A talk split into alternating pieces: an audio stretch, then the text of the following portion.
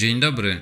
Paweł Sadowski, NN Investment Partners TFI, cotygodniowy flash rynkowy.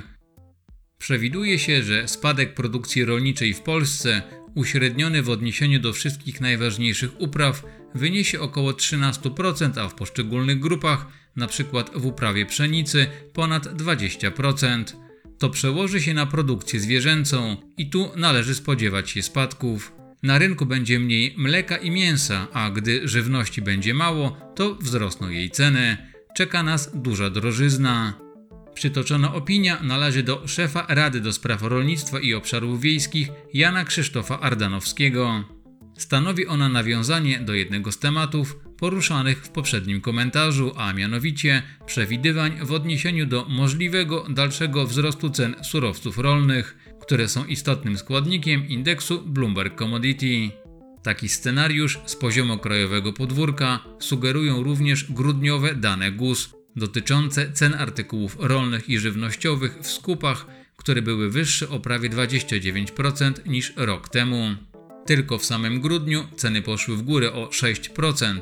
Dla przykładu, w stosunku do listopada kukurydza podrożała o 30%, pszenica o ponad 9%, żyto o niespełna 13%, natomiast trzoda chlewna o prawie 8%.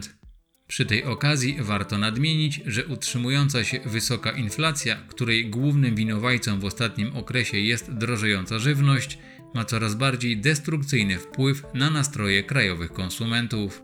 Są one najgorsze od pierwszej fali koronawirusa, czyli od wiosny 2020 roku i tak złe jak w okresie kryzysu strefy euro, początek 2013 roku, gdy mieliśmy wysokie, przekraczające zdecydowanie 10% i rosnące bezrobocie. To o tyle istotne, że gorszy sentyment konsumentów może wpływać na ich rynkowe zachowania i skłonność do wydawania pieniędzy. Obawy w odniesieniu do niepewnej przyszłości zwykle oznaczają mniejsze wydatki, co może prowadzić do spowolnienia gospodarczego. W teorii mniejszy popyt na towary i usługi powinien oznaczać mniejszą presję na wzrost ich cen, czyli niższą inflację. Niestety aktualnie za jej przyrost odpowiadają niesłabnące czynniki podażowe, między innymi związane z kryzysem światowych łańcuchów dostaw, które dalej powinny utrzymywać inflację na podwyższonym poziomie. Powracając do wspomnianego na początku dzisiejszego materiału indeksu surowców, to warto przypomnieć, że w jego skład, oprócz towarów rolnych, wchodzą także surowce energetyczne, które mają prawie 30% udział, metale szlachetne z wagą na poziomie 19% i metale przemysłowe z 15,5% partycypacją. Jeżeli chodzi o zachowanie cen surowców energetycznych w ostatnich kwartałach, to za ich wzrost także odpowiadają w dużej mierze i pewnie dalej będą wywierać presję czynniki podażowe. Obecnie Europa zmaga się z najgorszym od dziesięcioleci kryzysem energetycznym. Zapasy gazu na starym kontynencie są najniższe w historii o tej porze roku, a sezon grzewczy jeszcze się nie skończył. Sytuację nieco poprawiły dostawy gazu ziemnego z USA, na początku tej zimy, jednak przepływy od czołowego dostawcy tego paliwa, czyli Rosji, pozostają dalej znacznie poniżej normy. Dodatkowo obawy przed ewentualną akcją militarną na Ukrainie również zwiększają niepewność co do eksportu tego rosyjskiego surowca energetycznego. Te rynkowe obawy są automatycznie odzwierciedlane w cenie tego towaru. Notowania lutowych kontraktów na gaz na giełdzie w Holandii które są punktem odniesienia dla cen tego surowca w Europie, wynoszą obecnie około 90 euro za megawattogodzinę. Oczywiście wspomniany kurs jest dwukrotnie niższy od rekordowych poziomów z połowy grudnia ubiegłego roku, ale to wciąż znacznie więcej niż na początku 2021 roku, gdy kontrakty były notowane poniżej 30 euro. Pozostając jeszcze na chwilę przy obawach dotyczących materializacji ryzyka konfliktu na Ukrainie, to trudno nie wspomnieć o tym, że stały się one w zeszłym tygodniu generatorem podwyższonej zmienności indeksów akcji, przede wszystkim w Europie.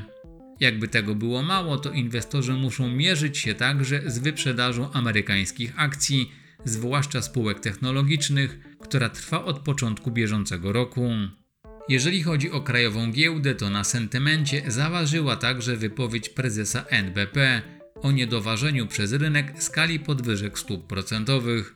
Wracając do dynamicznego wzrostu wycen surowców energetycznych, to nie należy zapominać o ropie naftowej. Cena baryłki odmiany WTI przebiła w zeszłym roku poziomy wycen z 2018 roku i jest aktualnie najdroższa od 7 lat. Niektórzy analitycy zaczynają wieszczyć, że ceny mogą dotrzeć do 100 dolarów za baryłkę w tym roku, o ile nie dojdzie do istotnego podwyższenia podaży lub zmniejszenia popytu. Na ten moment realizacja tej prognozy wydaje się realna. Dlaczego? Po pierwsze, na rynek docierają informacje, że kurczą się wolne moce produkcyjne w krajach OPEC, a po drugie, inwestorzy są przekonani, że gospodarka światowa utrzyma wysokie obroty, więc zapotrzebowanie na ten surowiec pozostanie na wysokim poziomie mimo pandemii. Można też założyć, że obecna polityka chińskich władz, polegająca na zerowej tolerancji wobec COVID-19, powinna zapewnić, że nie będzie tam silniejszego ataku wariantu Omikron, co mogłoby zmniejszyć potencjał zapotrzebowania tego kraju na paliwa. Podsumowując, to czynniki podażowe oraz wzrost popytu mogą dalej wspierać wyceny towarów energetycznych, a to z kolei będzie miało bezpośrednie przełożenie na zachowanie indeksu surowców oraz pośredni wpływ na segment towarów rolnych, o czym wspominałem m.in. w zeszłotygodniowym nagraniu. To tyle na dzisiaj i do usłyszenia.